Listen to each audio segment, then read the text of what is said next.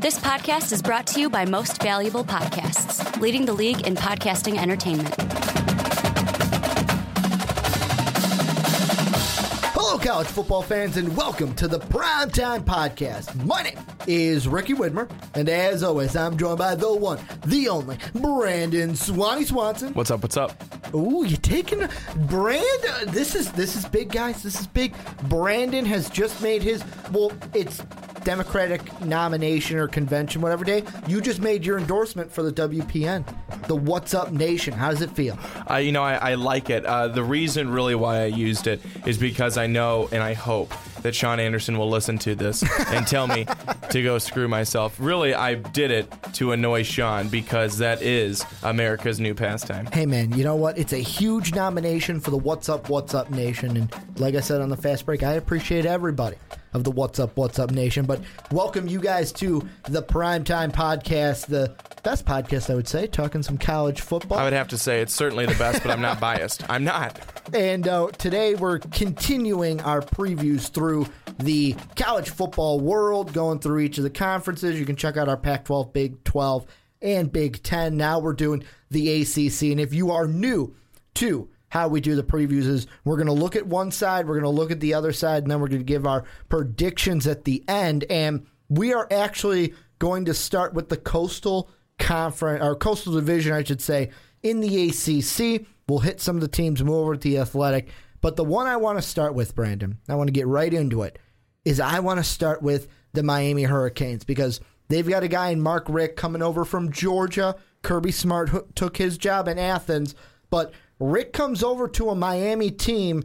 To me, could be I'm going to say the dark horse in the Coastal Division because last year they were eight and five, had a five and three record. You may be saying, "Well, Ricky, that's a pretty good record," but they were third in their division. Now with a older quarterback in Brad Brad Kaaya, now with Mark Richt coming in, could this team? What should we expect from the Canes in 2016? Well, I think you have to expect at least better than what we saw last year. And I, I think with, with Miami, you know, the time for Al Golden, uh, it was it was done. You know, something needed to change, and, and they bring in Mark Richt, who is a, a proven winner, and I, I, think that, that people will certainly uh, miss him. Uh, in the SEC, or possibly not miss him if you're going against his teams. But I think that he's going to be a welcome breath of fresh air for Miami. And I think that moving forward, this is going to be an even better team. Brad Kaaya is a very good quarterback, and I think he's going to be really good leading uh, the offense. And of course, you have Yearby on the ground. I think that this offense is really set. However, defensively, I think outside of the secondary, you have some question marks. And that's going to be the biggest thing. And you have Mark Richt bringing in Manny Diaz to the defensive side of the football to see mm-hmm. what he can do. I think that Diaz is going to have his work cut out for him though, because if you if you looked at if someone looked at Miami's team and they looked at the offense, they looked at the defense. Your, your offense is is pretty solid, and, and and like I said, Kaaya is a good quarterback. He was he threw, I think he was either the guy who threw the least amount of interceptions or right up there for uh, least amount of interceptions uh, for the season. He but threw five last season. Exactly. Five. None. He, I mean, he didn't throw interceptions. None. Five equals zero. But I think Miami's defense, Mm-hmm.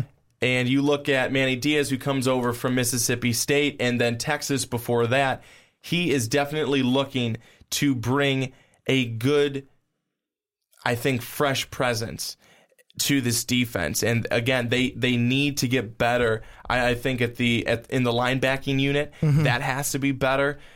But they also are looking for some guys to return from injury as well. I, I, think that uh, you know part of it is is is bringing in new guys, but at the And same time, part of it is getting n- the same guys who were just injured Well- before. Now you get to see what they can really do. and you bring up the injuries, I'm going to jump in, and you got to look at Kaaya too being injured because him having him back and healthy is going to be huge. Because I know he threw for 3,238 yards, had 16 touchdowns, five interceptions, like we mentioned last year.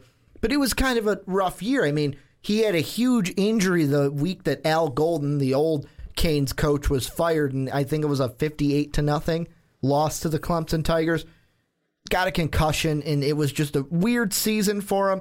He's back. He's healthy. And one stat I kind of want to throw out here, and I'm getting this from athlonsports.com in their article where they say, here's 14 ACC stats you need to know for this year. Well, the one for the Hurricanes, plus 11 in the turnover margin last year. And you could say that and say, well, Ricky, that means that their defense is pretty good. Uh, it's a little bit of the defense, but it's also that they have a quarterback who, one of the most important things a quarterback can do in my mind, take care of the football. If you have a quarterback that takes care of the football, he is going to put you in the prime positions to win games. Well, that's the number one thing. That's the number one thing. If you're mm-hmm. able to, and we talked about, I mean, we talked about this last week. We talked talk about this probably almost every week when we're talking about these previews. If you have a quarterback who is smart with the football, who does not turn the football over, that gives you that much more of a chance to win, and that much. Uh, more of a chance to win the turnover margin and to be plus, you know, because then hopefully your defense is getting the turnovers and your offense isn't throwing it to the other defense. You know, that alone is going to help you win football games. But that is so easy to say, yet so hard to mm-hmm. do, it seems like so many times for so many teams. And it is. It's all about, you said one of the most important things. I think it is the most important thing. If you take care of the football, then, I mean, already, you have to look each time. Why'd this team lose? They put up this many points, but they gave they gave up this many points. Well, what did the quarterback do? Oh, he threw three interceptions. Mm-hmm. He put the other team in a good position to win the game or to get points. So the quarterback not throwing the football away and being smart with the football doesn't necessarily mean you have to be conservative. You just got to be smart. Well, and one of the things I'm going to look at for Miami is their schedule where we talked on previous previews, Big Ten being one of them that I remember, where strength of schedule comes in. And the big thing for Miami, you win the ACC, of course, then you can talk about going to the college football playoff. But you got a huge opponent potentially in front of you in Clemson that you'll probably be seeing if you make it to the title game. But they've got some tough opponents in conference. They've got Florida State at home. They've got North Carolina at home. The the good thing is Florida State, North Carolina, and Pitt. You all get those at home. However, you got to go into Blacksburg to play the Hokies. I want to touch them in a second. They have a new head coach coming in from Memphis in head coach Justin Fuentes. And then you also got to play Notre Dame on the road Halloween weekend. So to me, that's their biggest, like from, I think it's October 8th all the way to November 5th. That's one, two, three, four, five weeks of Florida State, North Carolina, Virginia Tech, Notre Dame, and Pitt.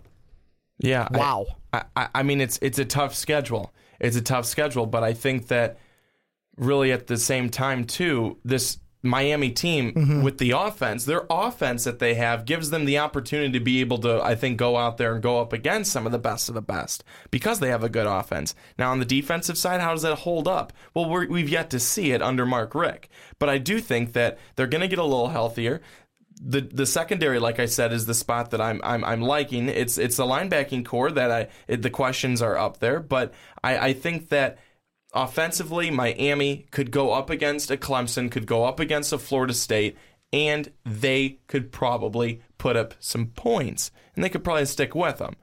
But is that only for a half? Is that for a quarter? I mean, I, I think that that's the thing is I'm I'm interested to see how this team reacts. Not reacts, but how mm-hmm. they come out and play under their first year of Mark Richt because the reaction had to be thank God you're here because five failed years really under Al Golden was not good for them. Now they get this fresh guy, this successful guy who knows what he's doing. He's a, got a proven track record for success, and who wouldn't want that? Mm-hmm. And I think that Miami's very happy for that. I think the players will respond well. I think they will have a good season, but I don't think necessarily that it's going to be enough to push them over the edge. Well, and we're when we get to North Carolina in a little bit, I'm going to bring back in Miami because there are some that like I'm calling them a dark horse in the Coastal Division, but I just want to mention the Hokies really quickly because it's not only because they're my second favorite college football team behind my Fighting Illini, but they have a similar, I'm going to say, oh, what's the word I'm looking for? A similar kind of situation as Miami does with a new head coach coming in and Justin Fuentes coming over from Memphis. And Memphis was a team had some success with Paxton Lynch, who's now in the NFL. Fuentes taking the job after the great Frank Beamer retired from Blacksburg, no longer going to be with the Hokies. Is this something that you think like, okay, this is a four and four, seven and five overall team, and Fuentes with his up up tempo offense that he's bringing in going to make them better, or is this something where it's like, okay, Fuentes is changing around the offense. Yeah, I know the defense is the same with Bud Foster, but they're not going to be a very competitive team in the Coastal in Fuentes' first year.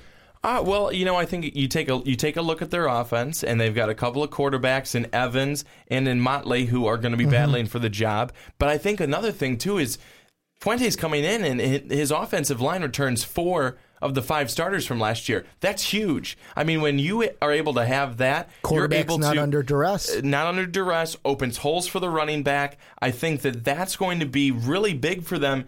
And Travon McMillan last year ran for a thousand yards. Mm-hmm. First year, first year as their starting running back, he ran for a thousand yards. He can definitely improve on that, especially since they're keeping the core of the offensive line intact. That alone, I think, spells good things for Fuente in his first season, at least on the offensive side. So that's good for him, but Virginia Tech has never been that team to me. I know you like them a lot, but they've never been that team to me that has sparked me with excitement. Mm-hmm. That sparked me with, okay, I feel it with this team. I think this team could really be it. They've never sparked me with that. They've always seemed a middle of the pack team well, that's going to end outside of the top 25 and possibly be a top maybe a top 30 team, maybe. That's how I possibly see them for mm-hmm. this year. But in years past, they've just never jumped off the paper to me. They just haven't done that. Well, and this year is going to be a very interesting year for the Hokies because I look at last season and besides the Ohio State game where they lost 42 to 24 and I mean, you can even throw the Eastern Carolina game in the point I'm going to make where they only lost by one score of 7. You've got 35 28 to Eastern Carolina. You've got a four point loss to Pitt, a 10 point loss to Miami, a two point loss to Duke, and then a three point loss to North Carolina. Every single game in conference except for Miami, they only lost by a score. In that Duke game, they went to four overtimes, and even against number 17 North Carolina at the time, they went to overtime against that team two weeks before that team went to play Clemson in the ACC title game. Here's the thing with Virginia Tech is is those close games indicators of what kind of a team they have or are we looking at that and going, well that was just the team saying fuck it. This is Frank Beamer's last year. We're going out there and trying to win it for the Gipper.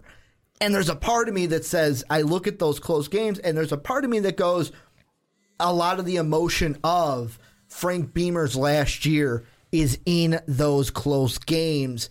And Justin Fuentes is going to have to try to pull that emotion back into this for those to be closer games or wins. You know, I think that uh, to to your point uh, of the close games, I think this past year was it was probably a little bit of both. You know, they mm-hmm. want to go out there and win it for for their coach, but I think mm-hmm. at the same time they're probably just just coming up short, and, and it's because they're they've got some pieces in place, but how many times have we seen teams that always are the team that come up just short?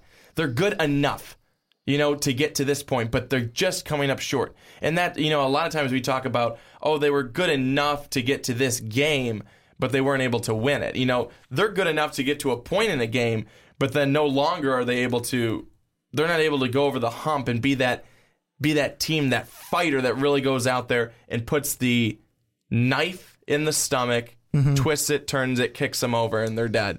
You know, they they don't do that to the other team. They're usually the team that that happens to. So what is it that they have to do? And I think it's on the defensive side for Virginia Tech, especially this year. They were season highs in almost everything last year on defense. I mean, it was not good. 26.3 points allowed per game, 369.8 yards allowed per game, 180.7 yards on the ground per game. Those were all highs in Bud Foster's 20 years. Can I throw were out a those positive were, stat? Those were the worst. But let me tell you, that's only going to get better. It mm-hmm. has to. And with that getting better, with the offense staying consistent, mm-hmm. I think that what that does is that hopefully pushes Virginia Tech mm-hmm. over that hump and gets them to win some of those games. And I'm going to throw out on the other side. Of course, those were all bad highs for this defense. However, 33.5%. That's the third down conversion rate for Vata or Virginia Tech co- opponents in 2015. So there were some good things that that defense was doing. And that's to me one of the most important things is that Bud Foster stayed as defensive coordinator, even with a new coach like Fuentes coming over. But I want to move on to a team in this coastal division that has a coach that is entering his second year with the team, and that's Pat Narduzzi, who came over from Michigan State last year. In his first year, not that bad with the Panthers. Eight and five, six and two had to come over when Chryst went over from the Pitt Panthers to the Wisconsin Badgers. I believe that's when uh, Greg Bielema left the Panthers to go to the Arkansas Razorbacks. But this is the team last year that finished second in the Coastal at six and two, eight and five overall. Brandon, I'm going to throw this at you. Could we see Pitt fall out of that second spot? Are they going to be the team where it's like, yeah, they may not compete with the Tar Heels, and there may be a team like a Duke, a Virginia Tech, a Miami that overtakes their spot for number two and is a greater challenge to the Tar Heels? No, I'll tell you what. I think Pitt could surprise us this year. I think Pitt could surprise us this year, and and and not necessarily say win uh, the the conference, but I- I, think that definitely they could be a team that people don't want to necessarily mess with. How about how about these two names? James Conner, James Conner, coming back hopefully after enduring MCL surgery in the offseason and chemotherapy treatments for Hodgkin's lymphoma. And he's trying to make a comeback. Over 1,700 yards and 26 touchdowns in 2014. ACC Player of the Year honors. Can he come back this year? If he comes back this year, I I think that's huge. And and, and here's a, a, a quote from Coach Pat Narduzzi. Quote, I know this. James is an inspiration to all of us. He makes us better every day. End quote. When you have a guy like that who's an mm-hmm. inspiration in your locker room, you talk about we talked about it with Virginia Tech. You talk about wanting to go out there and win it for somebody. His players want to go out there and win it for him.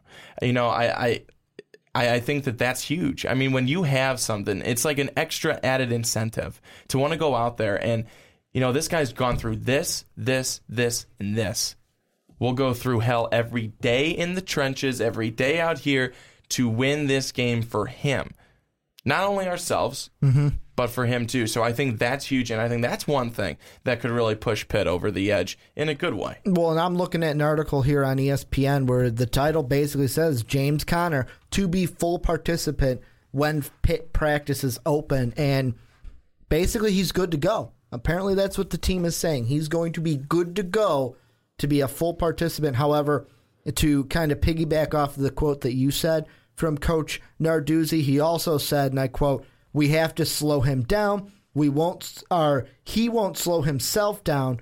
We just need to monitor him a little bit, make sure we don't wear him out. We have to be smart. You let him go out there for uh, two a day, but you don't have him run every snap." End quote. I think that's huge. I think that's absolutely huge, and that's one thing. Uh, that, again, I think that Conners uh, is is going to be Conner's going to be the X factor. Mm-hmm. I think he is the X factor in this one. How does he come out and play?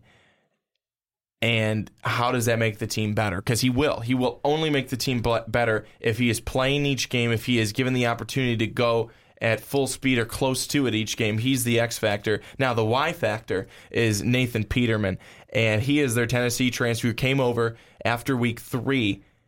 And I, I think that this guy is going to be huge because he was third in touchdown passes with 20. He threw just one interception. Now, can he be as good as he was after week three last year? We will see. Mm-hmm. He loses Tyler Boyd. That was a big loss to the mm-hmm. NFL draft. but I think that Peterman can still be good. I think that he he paired with Conner at their top level, this team could be very good. And here's the thing I'm focusing on with Pitt. It's got to be the schedule. Because game number one, yeah, you see Villanova and you're thinking, oh, oh, that's a good opponent. This is football, not basketball. Villanova's an FCS team. You shouldn't be scheduling FCS teams when you're in a Power Five. But after that, you've got James Franklin's Penn State Nittany Lions coming to your house at home. Guess what? James Franklin's going to be he's going to try to light a fire under his guys' asses this season because he may be on the hot seat.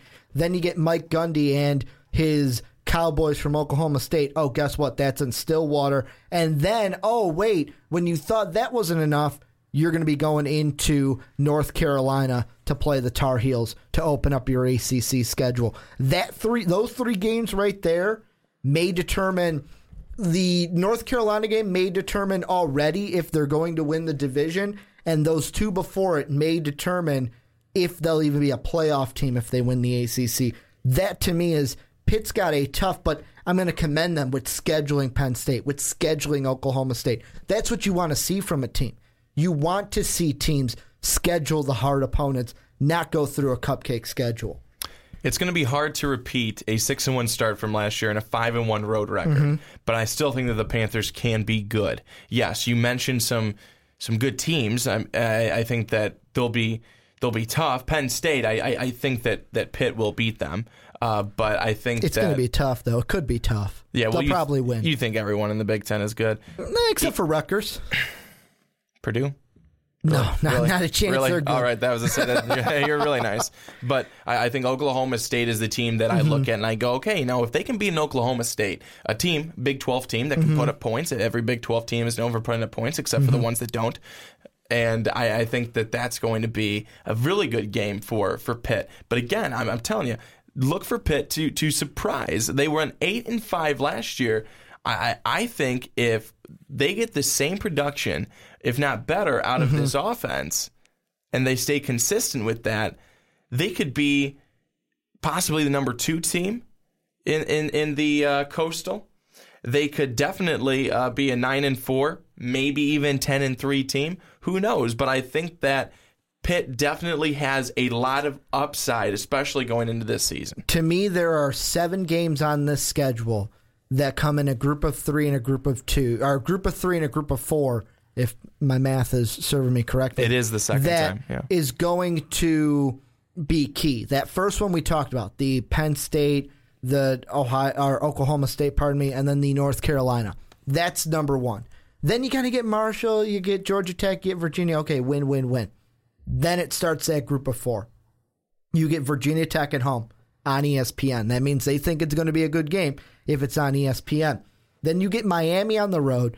Then you get the team that most people are predicting to win the whole shebang in Clemson in Death Valley. I think that's what they call it, Death Valley. I think it's the same name as LSU. And then you get Duke at home. That's your group of four. I'm going to include Duke in there just because I mean they were good two years ago. They were mediocre at four and four last year in the ACC. But you have those seven games and out of the seven, five of them being conference games that are going to make or break your season for Pitt. Yeah, and you got to play Clemson. Like I don't, I don't even think North Carolina has to play Clemson this year. Yeah, I, I think that again, it's it's a tough schedule, but that's what you want to see. That's what you want to see from a team mm-hmm. that, especially especially someone like me, who's who's possibly overvaluing them right now, or what they could be, and, and possibly overhyping. You want to see then this team play the tough teams, win the tough games, win the tough games on the road, and then you can say, yeah, yeah, look at look at what they've done. Look at who they've played. Mm-hmm. And if they end up being 9 and 4 or going 8 and 5 again, I mean, yeah, you'd like them to be a little bit better than 8 and 5 I mean, if you're Narduzzi, but you look and you go, look at the teams I put them against. I didn't put them against cupcakes. I put them against good teams. Mm-hmm. That's what that's what fans want to see. Really, when it comes down to it, you don't. It's it's not fun to beat University of Nowheresville. It's fun to beat that Oklahoma State, uh, you were not predicted to beat them, or it's fun to beat, you know, maybe knock off a Clemson. Uh, just you like know, I not can't- that you will. I mean, someone will say Well, it's- Pittsburgh, Clemson, you will not win that game. But if you do, the feeling of that is so much better than beating like Grand Valley State or somebody. was, you know, What was the team last week in the Big Ten we talked about where all I can remember is that they played like Rockford College is on their schedule. I cannot. It was Northwestern has them on the schedule. Something like they're from Jacksonville, Illinois. I remember. I like how I remember all these weird facts about them, but I don't remember the exact team for Northwestern. It's like that. Like, why the fuck are you playing this team that's not even an FCS? But I'm going to use that to go right into the Tar Heels, and I'm looking at their schedule. Georgia off the bat. Illinois off the bat on the road. Eh, that's because they had an agreement to play us two years. Then you also get then you get the the majority of your schedule. They don't have to play Clemson. Besides Georgia, I mean Illinois, eh, okay. At least you're scheduling a team from a Power Five. But then your other non conferences are James Madison, which is eh, and then the Citadel. The Citadel is usually a team that you get in the what Hawaii Five tournament in basketball, and you got to play them one game because we're doing all the preseason tournaments before conference play starts. But you look at it, they got Pitt to start their ACC. They go right in the on the road the next week to play Florida State. To me, that's the that's that's the stretch. September 24th to October 15th.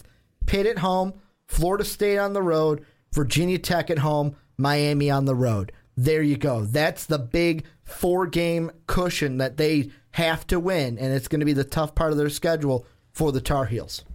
again, the Tar Heels, a team that you look at, and as we did with Pitt, and, and, and you said, Mm-hmm. okay, it's going to be a pretty difficult schedule. There's a lot of meat there in that schedule. You know, you don't have too many cupcakes, it's just a whole lot of ribs. But I think that, again, You got some cupcakes in this one. Pitt has a way harder schedule than You've, North Carolina. You've got to look at North Carolina's team and the pieces that they've got, and Mm-hmm. they're good. Again, they return four of their five starters on the offensive line. So not only do they do that, but then they also continue to have Elijah Hood and TJ Logan as a one two punch uh, on the ground. I think that you take a look and no more Marquise Williams at quarterback. You have Mitch Trubisky, but I think that they look at Trubisky as a guy who's still a capable runner. He can, you know, he, he can throw the ball. He'll be fine. Uh, but I think that they're going to definitely be leaning on that ground game this season. And because you mentioned the five returning starters on the offensive line, this stat, and I'm pulling out stats here, and you're probably like, well, Ricky, you can pull out any stats to make things sound good. But the key stat coming in because of that fact 16. 16 sacks allowed by North Carolina last season. One of the fewest among teams last year. Wow. yeah. Wow. And then it doesn't matter that you have a new quarterback coming in because if you give him that solid of an offensive line, it kind of takes the pressure off him. Like, okay, I don't have to worry about evading pressure because I've got five guys in front of me that, is, that are going to do the work. The hog mollies, as I like to call them. They're going to do the work to make sure that I'm protected. Yeah, I think that last season, North Carolina was one of the most improved defenses uh, in the ACC, but probably overall. But one thing that you have to take a look at is their defensive line, and they allowed 424 rushing yards per game and 6.6 yards per carry in the final three games last season. That's not good. That is not good at all. And people looked at that final game that North Carolina played, and it was against Clemson. Shoulda beat Clemson. And it was against Clemson. Should have beat them. But yes, people will continue to say the referees screwed them. The referees screwed up. That's that's for certain. Oh, you could have made plays earlier in the, the game referee, to win that game. You could have made plays on offense, but you mm-hmm. could have also held Clemson defensively. Mm-hmm. That's the thing that they couldn't do. And that's the reason why it ultimately came back, bit him in the butt, and they did not win. They didn't do enough early, and they could not close it out late. So that was the problem there. But if they get better on the defensive line, those 424 rushing yards per game allowed, uh, yeah, that's got to come way down. I mean, even if you say 200 rushing yards per game, that is a lot better than 424. So I think they definitely uh, can can do better there. secondary, solid.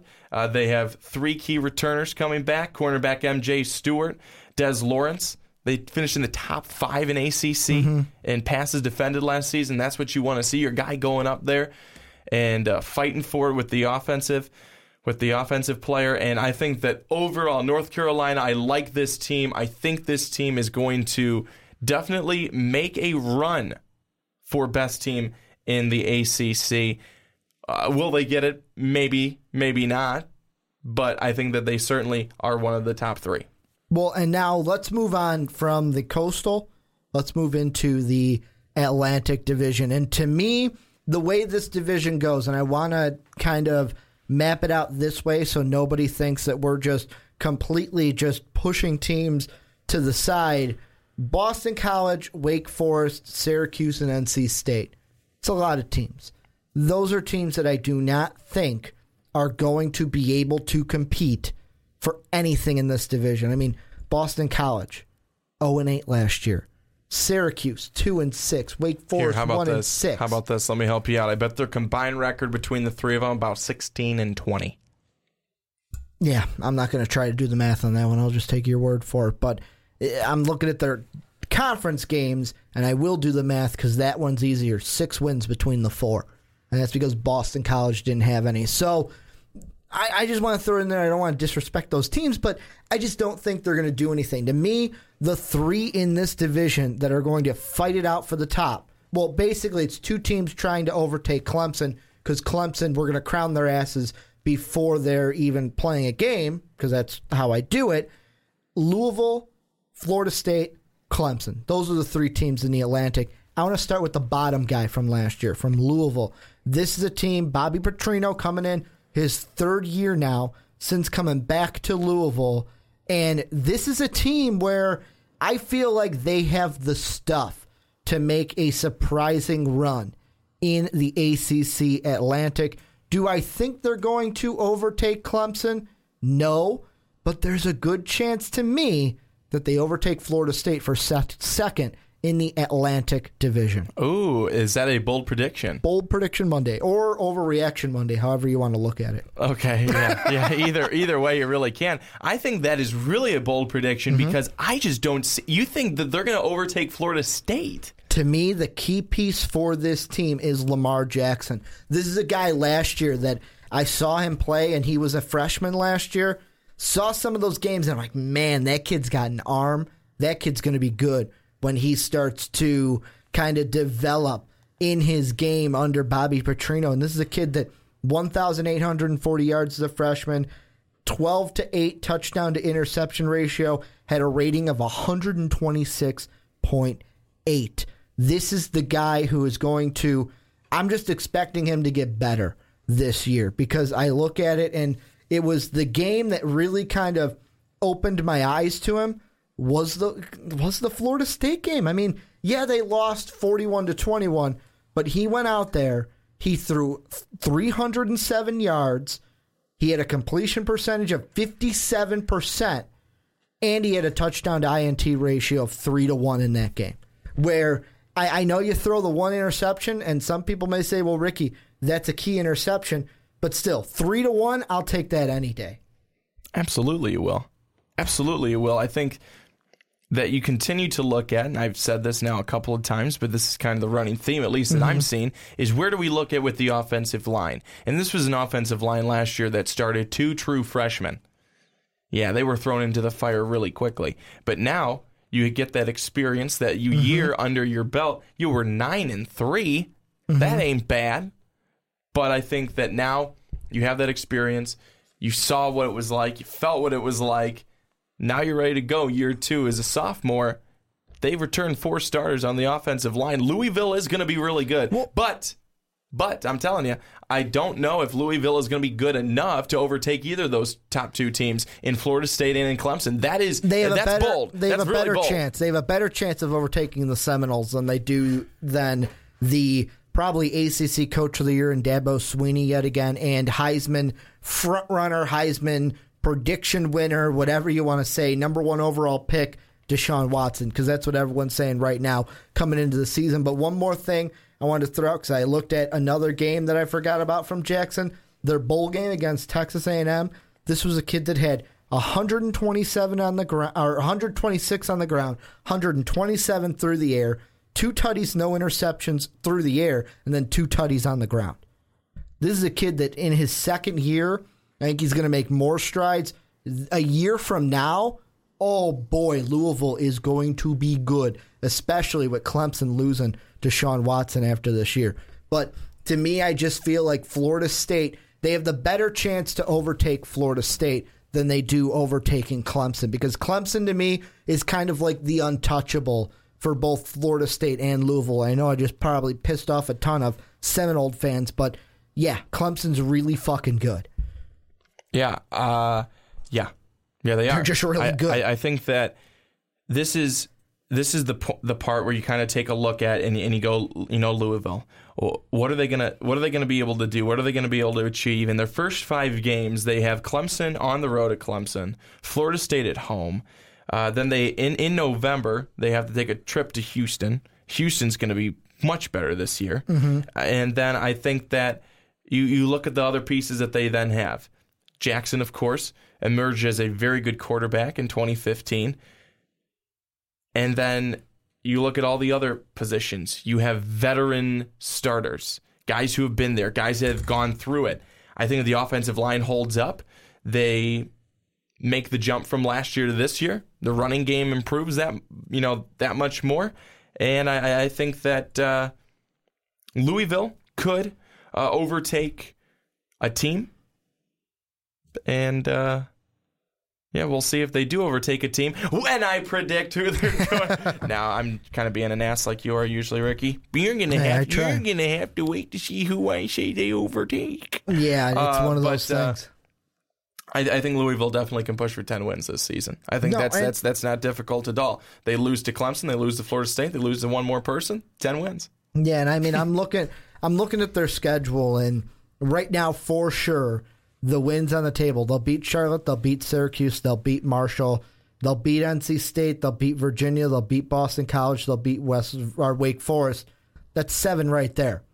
Then if you beat, I didn't give you Duke. That's eight. You beat Kentucky. Okay, I'll give you Kentucky. That's nine. That means you just got to beat Houston, Clemson, or Florida State. Boom, right there. Just beat one of them, and boom, you're a 10 win team. So to me, it's nine, 10 wins is perfect in the realm of possibility for this team. And before we get into, because we're going to get into Clemson really quick, I want to move over to Florida State. Is this the team? I know I said I, I'm going to say it. Fuck it. Louisville, second in the division. Florida State's your second team behind Clemson. Am I wrong? You could be. They Unless could, you think Florida State's going to win the division they could year. be they could be my first team with Clemson behind them. Okay, it could be. It could be. But what do you see from the Seminoles? What do I see from the Seminoles? I mean, my goodness, I think that you, you take a look at this team and it's led by Dalvin Cook, who who proclaims himself as being the best. I'm going to throw out a stat. 6.8 is the number. That is the career yards per rushing attempt for Dalvin Cook. 6.8. Yeah. Boy, Yeah. Yeah. most guys are happy with four yards per carry, and you're getting 6.8. Yeah, he started a new Florida State record for rushing when he went for 1,691 mm-hmm. all purpose yards mm-hmm. for rushing yards, and then all purpose yards with that was the rushing yards. The all purpose was 1,935. Ah, wow. 140.9 rushing yards per game. I mean, he was impressive. And we're talking about an offensive line that could be much improved. Mm-hmm. What the hell? How, how can it be much improved when you already have Dalvin Cook going for that much? Oh, right. He's a stud. So I think that that is going to be huge for Florida State. They, I don't want to say that they live and die by Dalvin Cook, but if Dalvin Cook's going, watch out because Florida State pretty much won't need to do much else. And how about this this time last year, Ricky? You remember who we were talking about for Florida State? Remind me. Refresh my memory. Golson. Yeah, he's not there anymore. No. Not there. Who's going to play quarterback, though? How about how about Who's going to play quarterback? how about that project that they tried? Everett mm-hmm. Golson. They tried it. Didn't work. Comes over from Notre Dame, goes to Florida State, gets hurt. Mm-hmm. Should have just stayed at Notre Dame. Well, and that's the one position, and this is this is why this is the reason why right now I'm taking Louisville over Florida State. Is yeah, Dalvin Cook is nice, but to me, if you're playing the pros, you're playing in college. The most important, if you were like Ricky, you get to pick two positions where you could have the best player at each one. Just give me a franchise in, in the NFL. Give me a franchise quarterback in college. Give me the best quarterback, just a solid quarterback, and then give me guys to block for him. That's all I need. That is all I need at any level to be a good football team. Give me a give me a guy to throw the ball, and then give me guys to block for him. And that's where Louisville has them. I mean, to me, Lamar Jackson is going to be better than yes, Sean Maguire could start. However, it kind of makes me uneasy when you're a senior coming in and we're saying, and I quote from Athlon Sports in their preview, they say, where senior Sean Maguire returns, but will be pushed by a, a pair of uh, talented underclassmen in Deondre Francois and then true freshman Malik Henry. That doesn't sit well with me. And I know Maguire, back up for Jameis Winston, back up when they thought that Everett Golson was going to come in and be the guy. Just give the kid the shot. I mean, the one game he played, and I know it's one game, the one game he played for Jameis Winston when he was suspended for stealing crab legs or something or whatever, he didn't play bad. He's a good guy, but when you come in here and say, oh, yeah, our senior right now could be pushed by some underclassmen, that doesn't sit well with me. It just doesn't sit well with me as a fan when you got a team like Louisville had a true freshman play last year, play pretty good for a true freshman, and he's just going to get better his sophomore year and develop with those young tackles coming up with him. My whole thing is the, the the part that you say doesn't sit well with you at quarterback, where Sean Maguire, you know, Sean Maguire's getting pushed and stuff I think he like could just be the starter. I, I, here's the thing, though, is that you know, they may be there pushing him because they want him to be better. They want to move him to the next level by doing that. You get to see what guys are made of when you push them with other guys. When they just go in there and they get they're the number one guy and there's no one else behind him, or there is and they've still got raw talent. They're not coming. You know they're not coming in that year. It doesn't do much. Doesn't do much for that quarterback. But when you have a guy who's being pushed by one guy, being pushed by two guys, it makes him show what he's got. And if he doesn't have it, if he doesn't have it, clearly, all right, you're not going to be the guy. But this guy, he does. Or this guy, See, and I he could, does. I could be wrong because I'm not within the Florida State organization. I'm not, not? there You're not? every single day. Very Nah, I-. I, didn't Thought get my were. press passes, man. Thought but you were. the whole thing I just think of is if Sean Maguire didn't have the stuff, look at what he's been through. He had to fight for playing time when Jameis Winston was there. Let's be honest. Was I gonna was I gonna say start him over Jameis Winston? Not talent wise, but I would have said start him after Jameis Winston got in all of his legal trouble because that's how the side of it I was on when Jameis Winston get into all of his legal troubles. Then he came in. It's like, oh, we're to see what he does. Nope, they hand it right to Everett Golson and don't even give the guy a chance. The way I'm looking at this is I just see this is going to be another situation where it's like, oh, he's got a shot, and they're just going to give the starting position away to somebody else, and he's going to be a senior on the bench. That's that's the way I see it. It's going to be another situation where either Francois or Henry is going to be named the starter, and Maguire is going to be the backup. And then you will see a team like Louisville overtake you, and a team like Clemson sit at the top with their number one quarterback, who is the face of their team. Yeah, Dalvin Cook is going to be good. Dalvin Cook, to me, is going to be when we get to draft time and Brandon kind of goes away because he hates talking about the draft. I'm going to be talking about Leonard Fournette. I'm going to be talking about Dalvin Cook. They're going to be 1 2 to me in the running back department. But Florida State needs a quarterback. And to me, right now, I just, I know where you're coming from, Brandon. Hey, give him a quarterback kind of competition, see what he's worth. But I think Sam Maguire is the guy because of what he's had to go through at Florida State rather than a redshirt freshman or a true freshman coming in. But let's look at the last team we're going to look at in the athletic or the Atlantic, I should say. In the Athletic Atlantic They're- Conference. They're the team that everybody and their grandmother is saying, put them in the championship again.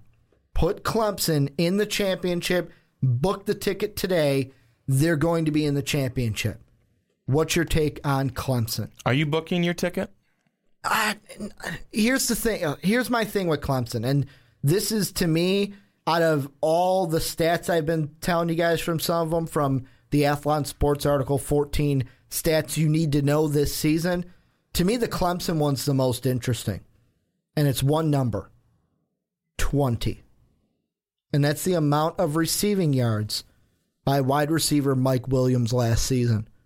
This was a guy supposed to be the number one wide receiver for the Tigers last season. Gets injured on the first play of the Yes. season. Yes, I remember watching that. Only had 20 yards for the entire year. They get him back.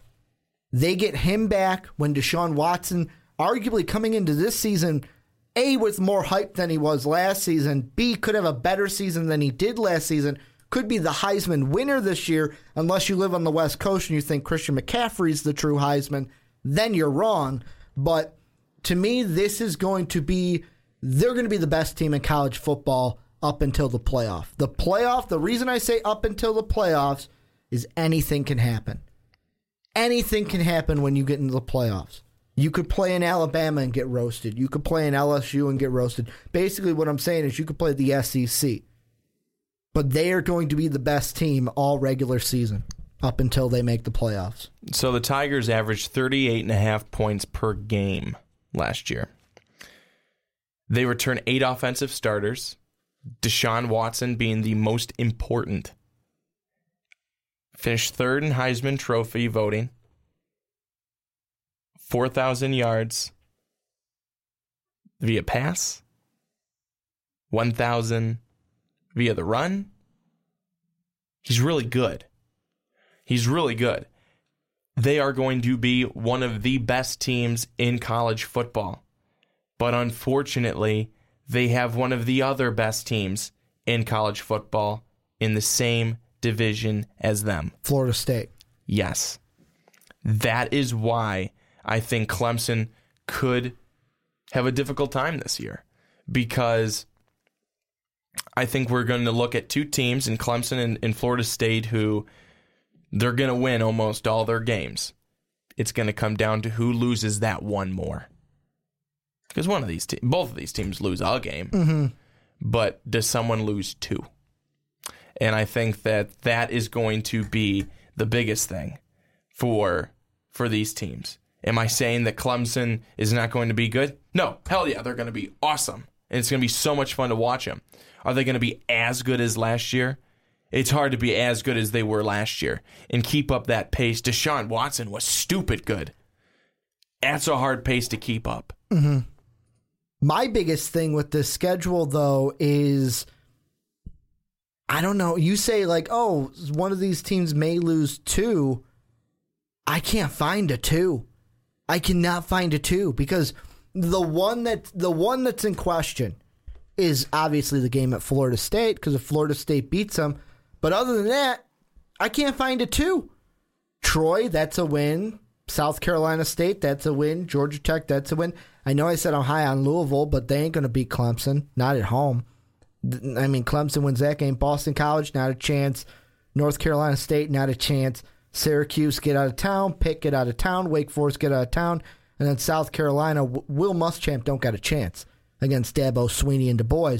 But the one game that I left off that could be the second, and I'm very hesitant to say it's a second because I don't know. This is a team that is good, then they're not, then they're good, then they're not, then they're good, then they're not. And we talked about their coach before we got into all these previews, like a month ago, it seems like. But Auburn on the road, week one, maybe that's the two. That and Florida State. If they do lose two, maybe those are the two games they lose.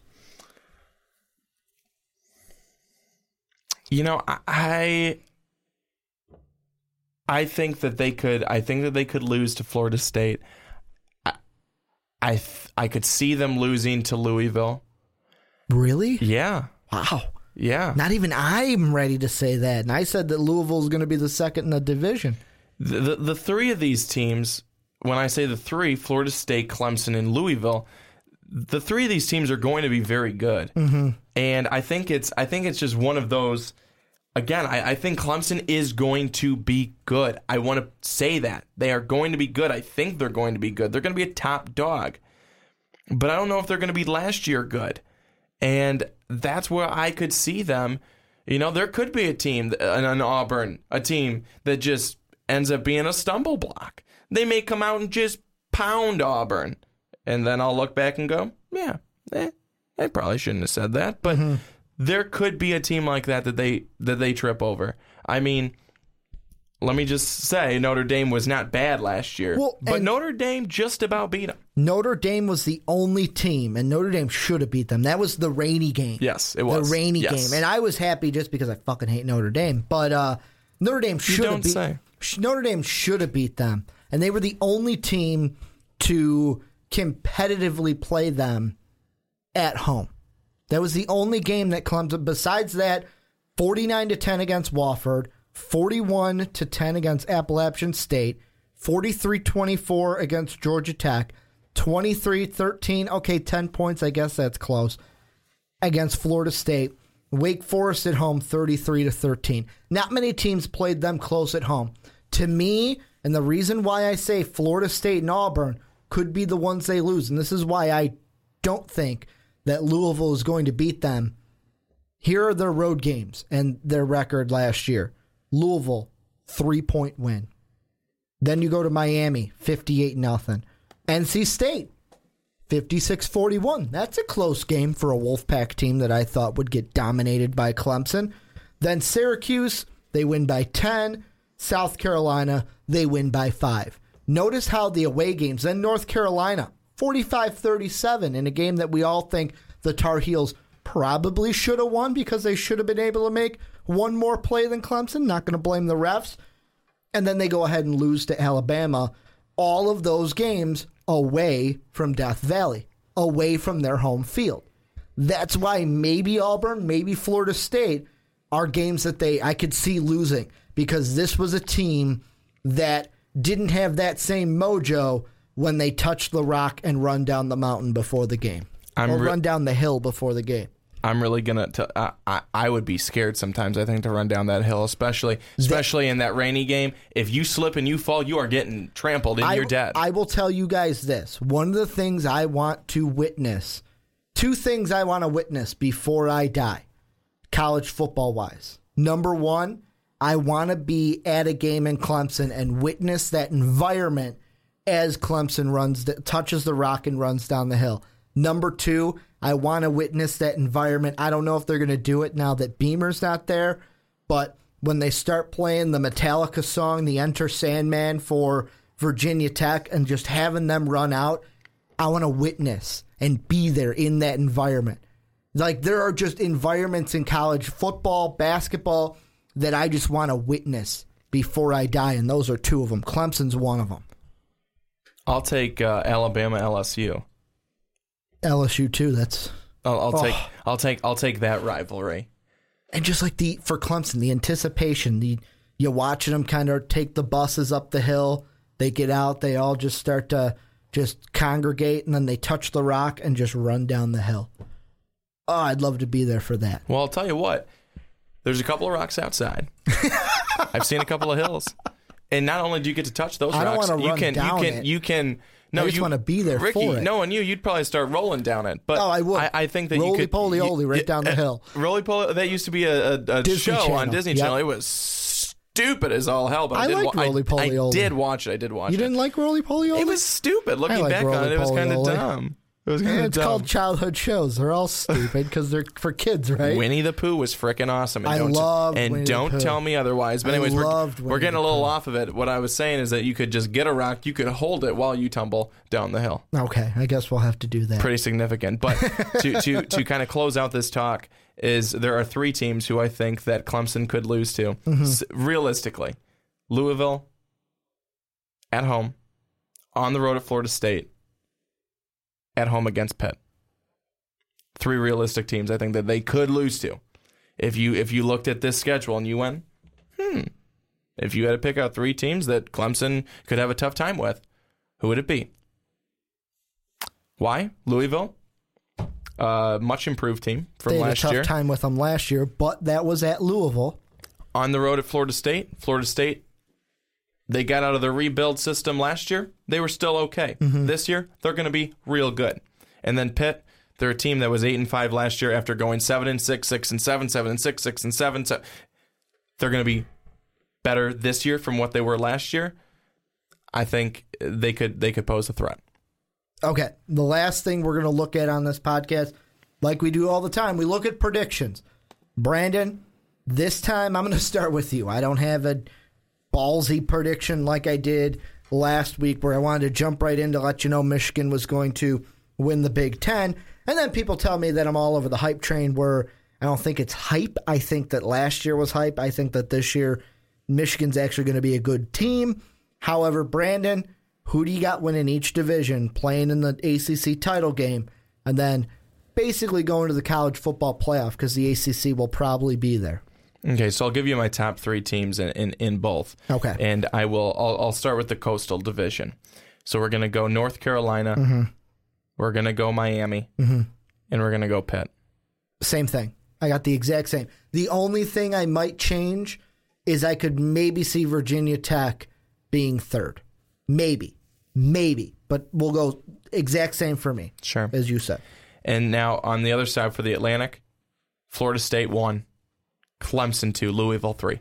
Nah, see, that's where we disagree. I got Clemson, Louisville, Florida State. Yeah, well, you're wrong. But no, I, I- you know it could. I mean, th those top three teams I could, just could, think could Clemson's going to be hard to beat. Florida State and Clemson, I think, are the top two, though. I mean, Mm-hmm. any way you want to put them, it's one and two. It's one and two with, with Louisville, Louisville, They're just they're the dark horse. Louisville. Yeah, they're the as, dark horse. Mm-hmm. as a three. I think Louisville is a solid three when you put Florida State and Clemson in there. Yeah. I, I don't think that they come that close to them, but they could still beat them on a given game. Mm-hmm. and that's where I think is going to happen. I think Clemson's going to get through their schedule undefeated. I think that Florida State is going to they'll have the loss from Clemson. I think Louisville can get the handle and get a better jump on Florida State and have that shock win against Florida State rather than Clemson. That's why I've got Louisville at second over Florida State. But we both have actually no, we don't. We have different. I, I wanted to say you had Clemson, but you didn't. You have Florida State. You've got Florida State, North Carolina as your title game. I'm actually going to make a slight change to mine. I'm going to say Miami has a better year than North Carolina. That they shock the Tar Heels. They win the Coastal. Clemson, Miami in the end. We'll start with you. Florida State, North Carolina. Who wins the title game? Florida State, North Carolina, uh, it, it's it's going to be Florida State with that running game, and in the way that North Carolina gave up so many yards on the ground in the last couple of games of the season. Yes, do I think that's improved? I would like to think so. I certainly do. But Dalvin Cook is a beast. He's a monster, and Dalvin Cook could possibly shred that defense. Even a good improved defense. Defense they're not vulnerable. I mean, they are definitely vulnerable to Dalvin Cook and his skills and abilities. So I think that Florida State is the winner out of the ACC. They're gonna like Dalvin, Dalvin Cook is going to be the key for that team.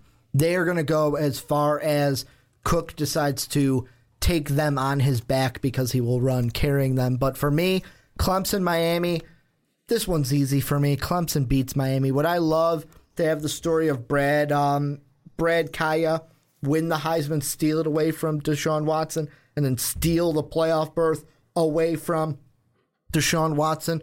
I'd love it. I just don't see it. I think Clemson's going to go undefeated. I think they're going to get into the college football playoff, and then that's where things are going to get interesting because it's who exactly are they going to play in that playoff. So if you're kind of keeping track at home, I believe I've already named three of my playoff teams. I said Michigan will be in. I said Clemson going to be in, and I think I said Oklahoma again. I'm not quite sure. We'll find out with the SEC. I still got to hammer down some facts, but Clemson and Michigan for sure. Man, wouldn't that be a good college football playoff game for a semifinal? Jim Harbaugh's Wolverines against Dabo Sweeney's Tigers. It'd be pretty good. It'd be pretty good. it'd be that better than or, Iowa. or against Jimbo Fisher. Yeah, it'd be better against. Uh, it'd be better than either Fisher or Swee- Sweeney against the Iowa Hawkeyes. But before I do my whole thing and wrap it up, Brandon, give me. Uh, I'm going to call it the Swanee Pop Culture Minute. Hit me with it.